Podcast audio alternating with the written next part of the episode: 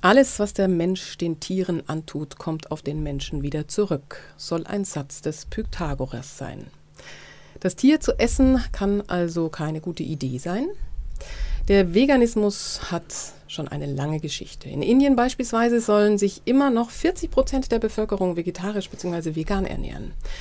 Da heißt es aber auch, dass für die Ernährung weder Tiere noch Pflanzen sterben sollen. Wovon ernähren? Von der Ethik des Veganers habe ich das Gespräch überschrieben, das ich jetzt mit Friedrich Müllen führen darf. Er ist Vorstand des Soko Tierschutz und überzeugter Veganer. Herzlich willkommen im Studio. Hallo, schön, dass ich hier bin. Überzeugter Veganer, kann man das einfach so sagen? Total überzeugt. Seit 25 Jahren war die beste Entscheidung meines Lebens. Wow. Vielleicht steigen wir genau bei dieser eigenen Überzeugung ein, um dann den Blick zu weiten. Was ist denn der vorscheinende Grund für dich, Veganer zu sein? Für mich einfach in erster Linie Gerechtigkeitsempfinden, weil in früher Jugend, als ich mich damit beschäftigt habe, wie Menschen mit Tieren umgehen, ich komme ja vom Land, habe ich eben gesehen, dass das absolut ungerecht ist, dass es auch nicht gerechtfertigt ist, egal wie lecker irgendwas ist. Und ich weiß, viele Fleischprodukte sind lecker, da will ich nichts sagen. Aber es ist eben ungerecht, was wir den Tieren antun. Ich bin ein Mensch, der auf Gerechtigkeit sehr viel Wert legt und ich könnte damit nicht leben, sowas den Tieren anzutun. Andere Aspekte sind natürlich Umwelt ganz stark, weil ich möchte einen kleinen Fußabdruck selbst in Mitteleuropa hinterlassen und da ist Veganismus der beste Weg. Mhm. Sind es dann die gleichen Gründe, die bei deinen Mitstreitern von Soko Tierschutz, einer Tierrechtsorganisation, auftauchen? Oder gibt es da noch ganz andere Gründe, keinerlei Tierprodukte zu essen? Oder sind es teilweise auch gar keine Veganer? Also bei Soko Tierschutz sind alle Leute vegan, bis auf unsere Informanten, die halt häufig aus der Fleischbranche kommen und quasi vom Beruf aus da zu tief drinstecken. Aber es ist für uns eigentlich eine Grundbedingung, weil man kann nicht... Wie wäre es bei Amnesty International? Da kann man nicht hingehen und sagen, naja, ich trage Ausbeuterklamotten aus Kinderarbeit und ich finde Foltern auch ganz okay, aber ich will jetzt bei Amnesty International arbeiten. Das wird keiner abnicken. Genauso in der Tierrechtsorganisation kann man natürlich nicht sagen, ja, ich trinke Milch und opfer dafür Kälber. Aber die meisten bei uns haben die gleichen Gründe, Gerechtigkeitsempfinden, einfach eine Unzufriedenheit, wie wir mit Tieren umgehen, ein logisches Herangehen. Da unterscheiden wir uns vielleicht ein bisschen von anderen Organisationen oder vom Tierschutz allgemein, wo teilweise die emotionale Komponente eine größere Rolle spielt. Und dann gibt es ja noch ein viel weiteres Feld, auch Religionsgemeinschaften, die eben eine ähnlich rein pflanzliche Ernährung forcieren. Aber wir versuchen das eigentlich auf wissenschaftlicher, logischer Ebene zu betrachten, mit einem gesunden Menschenverstand und dabei kommt unsere vegane Ernährung raus. Eine befreundete Ärztin hat den gesundheitlichen Aspekt auch unter die Lupe genommen und stellt schon fest, dass bei Veganern immer mal wieder eine Mangelernährung stattfindet, die dann substituiert werden muss. Was glaubst du, wofür ist der Mensch gemacht? Also der Mensch ist erstmal nicht das Raubtier, was viele Fleischesser und Fleischesserinnen gern skizzieren. Gucken wir unsere Fingernägel an, gucken wir unsere Zähne an, unser Kiefer. Wir können nichts durchbeißen. Also als Fleischesser sind wir nicht geeignet. Vor Zehntausenden, Hunderttausenden Jahren haben wir uns wahrscheinlich von allen ernährt, was wir irgendwie kriegen konnten. Hauptsächlich übrigens Sachen, die man eben verwest gefunden hat oder auch Eier und so, wenn es Tierprodukte waren. Diese Jäger und gerade diese männlichen Jägermythen sind teilweise schon enttarnt. Aber wir sind ja jetzt im 21. Jahrhundert und ich fühle mich dann immer so von Fleischessern und Innern in so eine Debatte versetzt. Wir sind doch in der Steinzeit. Nee, sind wir nicht. Wir sind im 21. Jahrhundert. Wir fahren mit Autos rum, wir gehen in Bibliotheken, ins Kino und dann ernähren wir uns auch wie im 21. Jahrhundert. Und da ist Veganismus eben die beste Antwort, in unserem modernen Lebensstil zu bleiben, ohne jetzt sozusagen in die Pampa rausziehen zu müssen und sich alles selber anzubauen oder irgendwie zum Jagen anzufangen. Ein maximales Tierleid zu verhindern, minimalen Impact auf die Umwelt zu haben und nebenbei auch noch für Menschenrechte einzutreten, weil Tierausbeutung bedeutet in der Regel auch Ausbeutung von Menschen. Ich habe jetzt bei einem Veganer erlebt, dass das Bedürfnis so groß war, kein Tier zu verletzen oder gar zu töten, dass der Gang über eine Wiese schwierig wurde. Wie weit soll aus deiner Sicht der Tierschutz gehen? Naja, es ist immer beliebt, natürlich die schlimmsten, krassesten Fälle rauszupicken. Es gibt ja auch in Indien die Jains, die immer vor sich so mit so einem Besen kehren, dass sie keine Käfer zertrampeln. Also ich würde jetzt niemals bewusst auf einen Käfer draufsteigen. Aber für mich bedeutet Veganismus, ich versuche zu tun, was ich kann, Es gibt da natürlich Grenzen. Ich habe wahrscheinlich mit dem ICE, mit dem ich gerade von Berlin gekommen bin, jede Menge Insekten, die noch irgendwie die Kälte überstanden haben, geopfert, weil ich da mit 250 km/h dahin gerast bin. Aber es geht eben darum, man versucht, was man kann, bis zu einer gewissen Grenze, und die ist einfach definiert, eben die Produkte, die man vermeiden kann, zum Beispiel in Beton, sind Schweinebestandteile. Ich wohne trotzdem in einem Haus, was Beton beinhaltet. Also es gibt überall Grenzen. Es gibt keine Perfektion im Veganismus. Wer das behauptet, ja, da kommen wir dann wieder so ein bisschen in diesen religiösen Bereich, und ich halte es lieber weltlich. Aber ich mache so gut ich kann. Damit vermeide ich sehr viel Tierleid, lebe selber sehr gut. Vorher hatten Sie ja zu den Ärzten gefragt. Die haben ja in ihrer Ausbildung keine Ernährungsberatung weitgehend. Wundert mich immer, dass die dann alle Experten in Ernährungsberatung sind. Ich habe sehr viel Erfahrung mit dem Veganismus, 25 Jahre. Ich gehe regelmäßig zu Ärzten, mache Bluttests, was übrigens die meisten sogenannten Omnis nicht machen, also die, die sich von allem ernähren, und bin mir der Problematik bewusst. Jede Ernährung hat seinen Tücken. Bei Vegan ist das Vitamin B12. Bei den Fleischessern wird das B12 halt sozusagen den Schweinen als Pillen gegeben. Wir nehmen es in der Zahnpasta zum Beispiel zu uns. Wie gesagt, moderner Lebensstil. Das muss man wissen. Und ich finde es halt witzig, dass die meisten Fleischesser dann sagen, ja, aber was ist denn mit dem B12? Und dann sage ich, B12 kennst du doch erst wegen den Veganern, weil die dauernd drüber reden. Sehr schön. Inwieweit siehst du das Tier als gleichwertiges Lebewesen an? Also ich möchte mir nicht anmaßen, zum Beispiel mit Intelligenz zu messen, weil viele sagen ja so, der Delfin, der ist total intelligent, den muss man schützen. Aber die Ameise, die folgt sozusagen nur irgendwelchen Instinkten und marschiert da brav vor sich hin, und die ist ja egal. Das mache ich nicht. Für mich sind Lebewesen, die empfindungsfähig sind, die Schmerz empfinden. Das ist der wichtige Punkt. Und die Natur hat das ja so organisiert, dass eigentlich alle Tiere, bis auf ganz wenige Ausnahmen, wie zum Beispiel Meeresschwämme, die dann halt auf Gift setzen zum Beispiel, haben Schmerzempfindungen, weil sie ja einer Gefahr entkommen müssen. Das kann der Löwenzahn nicht. Wenn der Löwenzahn merkt, er wird jetzt gleich zermatscht von irgendeinem Fuß, kann er nichts tun.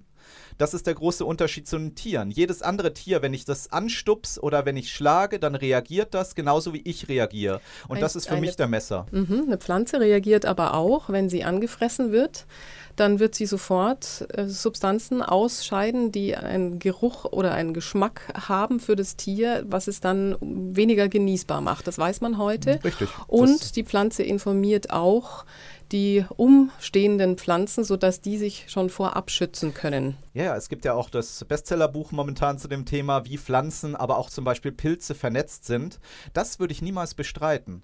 Aber es geht mir um die Schmerzempfindung. Und die ist eben bei allen empfindungsfähigen Tieren, also wie gesagt, wenige Ausnahmen bestätigen die Regel, eben die Meeresschwämme, die das nicht haben, aber alle anderen haben das. Und ich will jetzt...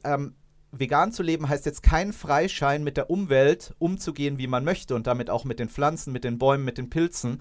Und das ist eben das, was ich gerade an dieser Lebensweise so schätze, dass es eben nicht nur beim Tier aufhört, sondern dass man sich angewöhnt, dadurch, dass man bewusst lebt, dass man auch mit pflanzlichen Ressourcen, mit anderen Ressourcen, die wir auf dem Planeten haben, besser umgeht.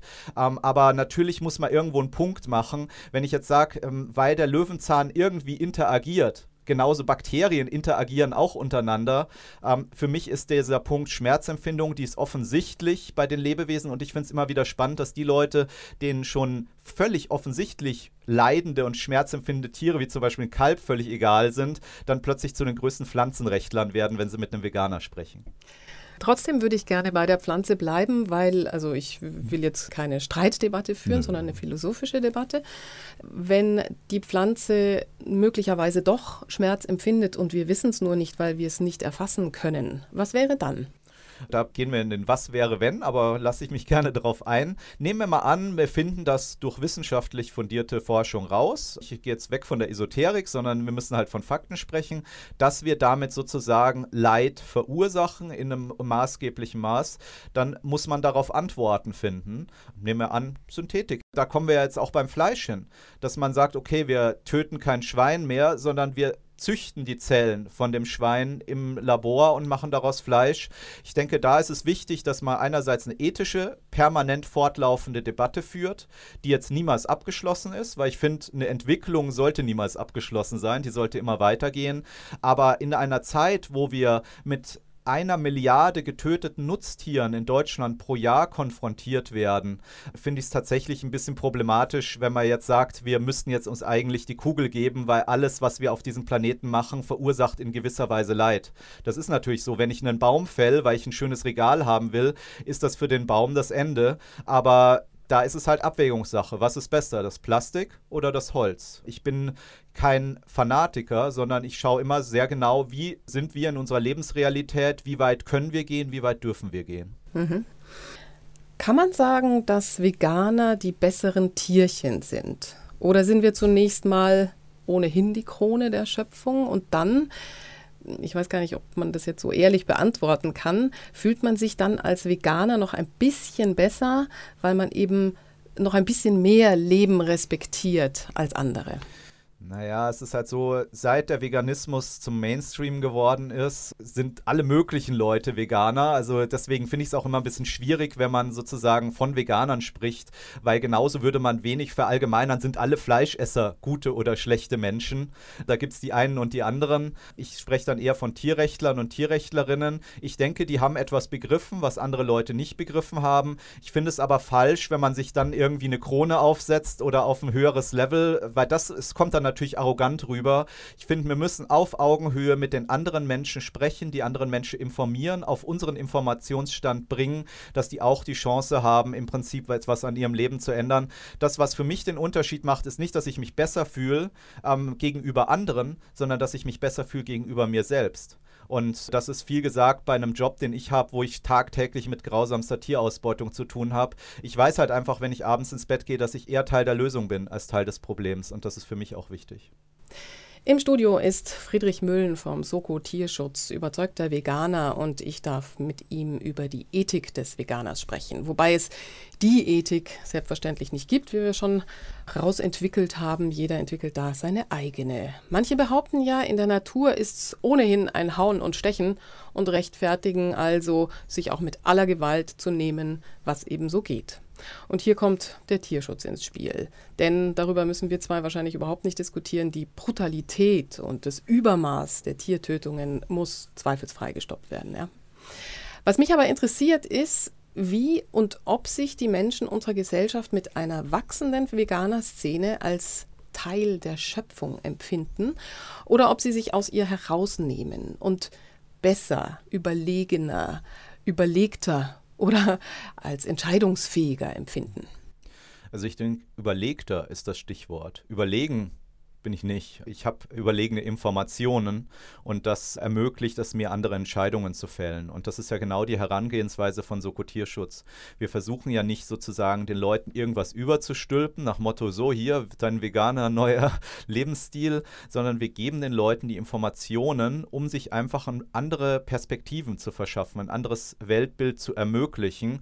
Und deswegen sage ich einfach, bleib bei überlegt, weil das ist ganz wichtig. Und das ist auch wichtig, dass man in der veganen Lebensweise immer wieder reflektiert und schaut, gibt es Fehlentwicklungen, wo geht das Ganze hin? Ich finde es immer sehr problematisch, wenn jemand sagt, man hat die Weisheit mit Löffeln gefressen, weil das schafft auch der Veganer nicht unbedingt und die Veganerin. Kommen wir nochmal zu dem Begriff Teil der Schöpfung. Mhm. Was würde das jetzt bedeuten für dich? Wenn man den Begriff Schöpfung mal so verwenden will, ich sehe es ja eher so vom biologischen Sichtpunkt, wenn wir uns die ganze Entwicklung der Lebewesen auf dem Planeten anschauen, ist natürlich viel mit Fressen und Gefressen werden.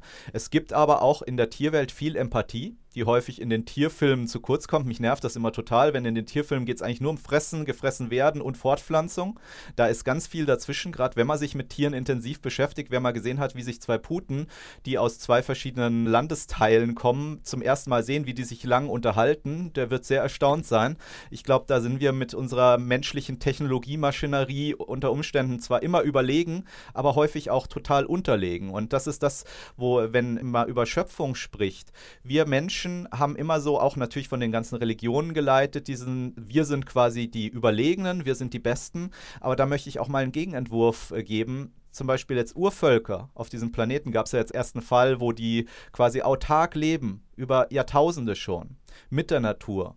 Oder zum Beispiel Tiere, die in Perfektion leben, ohne dass sie Abfallberge verursachen, ohne dass sie dauernd Krieg führen müssen wie wir. Also ich finde, wir sind noch nicht das Ende der Schöpfung und ich finde, ethischer Wandel ist das Stichwort. Nur das führt uns weiter. Nicht unbedingt nur immer zu glauben, Technologie oder Gott hat uns sozusagen das Beste auf den Weg gegeben und wir sind das schon. Mhm.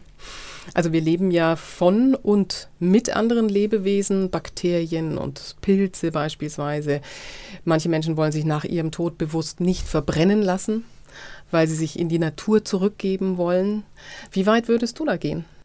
Also wenn ich sterbe, mein Testament habe ich gemacht, meine Arbeit ist gefährlich, dann möchte ich möglichst preiswert und ökologisch entsorgt werden. Weil ich finde, es ist eine ganz wichtige Sache, dass man nicht unbedingt jetzt immer ans Jenseits denkt, sondern dass man an das Jetzt denkt, dass man jetzt versucht, das Beste aus seinem Leben zu machen, dass man das Beste versucht, für die anderen Menschen, für die Tiere und Lebewesen auf diesem Planeten rauszuholen. Und das ist eigentlich so mein Lebenswandel und das ist auch für mich mit der veganen Ernährung verknüpft, weil ich da einfach sage, ohne jetzt sozusagen alle Brücken abbrechen zu müssen, zurück in die Wildnis oder sonst wie, kann ich mit veganer Ernährung schon wahnsinnig viel erreichen, aber halt natürlich nicht alles. Und würdest du dich zurückgeben in die Natur? Zurückgeben? Also, dass du auch gegessen wirst? Naja, wir werden alle irgendwie verzehrt. Eigentlich ist der Mensch ein einziges symbiontisches System von ganz vielen Lebewesen, Pilze und Bakterien etc. Und natürlich, wenn wir gehen, werden wir ja sozusagen wieder Teil des Ganzen. Aber ich habe ja schon gesagt, dass Spiritualität eher so meine Schwäche ist. Ansonsten möglichst preiswert einäschern, dass ich keine Belastung für meine Verwandten und Nachfahren bin. Und ansonsten wichtiger ist, dass die Idee weiterlebt. Und ja, da bin ich ja recht erfolgreich. Jetzt waren wir eigentlich schon beim Du, gell? Das kommt ein bisschen komisch. Ich duze dich immer du siehst mich. Ah ja, war's doch. Genau. Ja, also es mehren sich die wissenschaftlichen Meldungen, wie intelligent eigentlich Pflanzen sind. Vor kurzem erst zu lesen, dass eine Rankpflanze, so mimikry-mäßig, sogar die Blätter einer Plastikpflanze nachbildet. Sodass man sich die Frage stellen muss, können Pflanzen vielleicht sogar sehen? Könntest du dir vorstellen, dass wir irgendwann so viel über Pflanzen wissen, dass für den ethischen Veganer nicht doch auch der Verzehr von Pflanzen ein Problem wird? Kann ich mir nach einem momentanen Stand der Wissenschaft nicht vorstellen, weil so Beispiele wie sie gibt es ja häufig, gerade übrigens in Städten, dass es eine extrem schnelle Evolution gibt. Es gibt Raben, die singen viel lauter innerhalb kürzester Zeit, gelten fast schon als eigene Art, weil sie eben den Straßenverkehr übertönen müssen. Es gibt Bäume, die haben Samen entwickelt, die nicht mehr weit fliegen, wie früher mit dem Propeller und dann auf der Straße landen, sondern direkt runterplumpsen, weil der Baum offenbar gemerkt hat, unten ist ein Park und mehr gibt's nicht. Also das sollte man nicht unbedingt gleich sagen, dass das eine Intelligenz ist. Ich denke, wir haben allgemein bisher die Natur total unterschätzt. Sowohl Tiere in ihren Möglichkeiten zu kommunizieren, als auch die Netzwerke von Pflanzen und Pilzen. Aber wir müssen uns natürlich auch ehrlich eingestehen, wenn wir auf dem Planeten leben, ist irgendwo ein Punkt, wo wir auch sagen müssen, müssen wir eine Linie ziehen. Und die ist bei mir eben bei Schmerzempfindung von Tieren. Und die erweiterte Linie ist dann, alle anderen Ressourcen und natürlich gerade die pflanzlichen so schonend wie möglich, halt biologisch, ökologisch oder unter Umständen auch containert, was ja jetzt gerade in München ein heißes Thema ist, weil ja da Edeka das nicht so gerne hört, wenn man da aus dem Müll was rausholt. Genau, weil jetzt die Geistlichkeit nicht so dein Thema ist, fange ich gerade deswegen nochmal an. Ja, warum nicht? In der Bibel lesen wir ja schon, dass der Mensch sich schuldig gemacht hat und aus dem Paradies vertrieben wurde. Könnte der Veganismus auch so eine Art Schuldeingeständnis sein, dass er sich an der Schöpfung vergriffen hat, um mit nachfolgender Kasteiung, um wieder ein bisschen was gut zu machen? Also es gibt ja verschiedene urchristliche Gruppierungen oder auch, ich hatte ja vorher die Jains in Indien erwähnt, in Taiwan gibt es auch Religionsgemeinschaften, die den veganen Lebensstil pflegen, die haben teilweise solche Ansichten, ja. Aber die meisten Veganer und Veganerinnen, die ich kenne, und ich bin ja doch schon einer der Dienstältesten da in Deutschland, haben eigentlich einen ziemlich weltlichen Ansatz. Also bei denen ist es tatsächlich die Leidvermeidung oder einfach Emotion, dass ich sage, was mich anschaut, was Augen hat, das esse ich nicht. Das ist eigentlich die Hauptlinie. Dass es da natürlich inzwischen ein ziemlich buntes Völkchen von Veganern und Veganerinnen gibt mit ganz vielen Ansichten und deswegen möchte ich die auch nicht über einen Kamm scheren. Ich denke, es gibt da auch viele, die wahrscheinlich sehr viel erzählen wollen, welche Schwingungen sie auch von Pflanzen aufnehmen. Ich persönlich bin halt da eher so der weltliche, wissenschaftliche Typ. Mhm. Jetzt zum Schluss, weil ich eure Arbeit beim Soko Tierschutz sehr schätze, will ich mit meiner letzten Frage noch darauf eingehen, welche aktuellen Projekte bzw. welche Recherchen laufen denn gerade? Ja, unser Schwerpunktthema momentan und wohl auch in Zukunft sind ja die Schlachthöfe. Es gab ja lange Zeit in Deutschland kein einziges unabhängig gedrehtes Material aus Schlachthöfen. Jetzt wissen wir auch warum, nachdem wir jetzt den 6. Betrieb hintereinander aufgedeckt haben. Es herrschen wirklich flächendeckend in deutschen Schlachthöfen Zustände, die man sich überhaupt nicht vorstellen kann. Und das haben wir jetzt durch mehrere Undercover-Recherchen aufgedeckt, wurden jetzt mehrere Schlachthöfe hintereinander geschlossen, allein jetzt der 3. dieses Jahr. Und das Thema wird uns weiter begleiten, weil es kommen immer mehr Whistleblower, die sagen, hier, guckt euch doch den Schlachthof mal an. Und das Schlimme ist, es geht von Bio, der Fall Fürstenfeldbruck war ja Bio-Schlachthof, Katastrophe, bis zum Großschlachthof, wo ja eh die Leute nicht unbedingt das Beste annehmen. Und ganz wichtig, es betrifft halt auch die Milchindustrie, weil die Leute sagen immer, ich bin ja eh schon Vegetarier, ich mache ja eh schon alles richtig.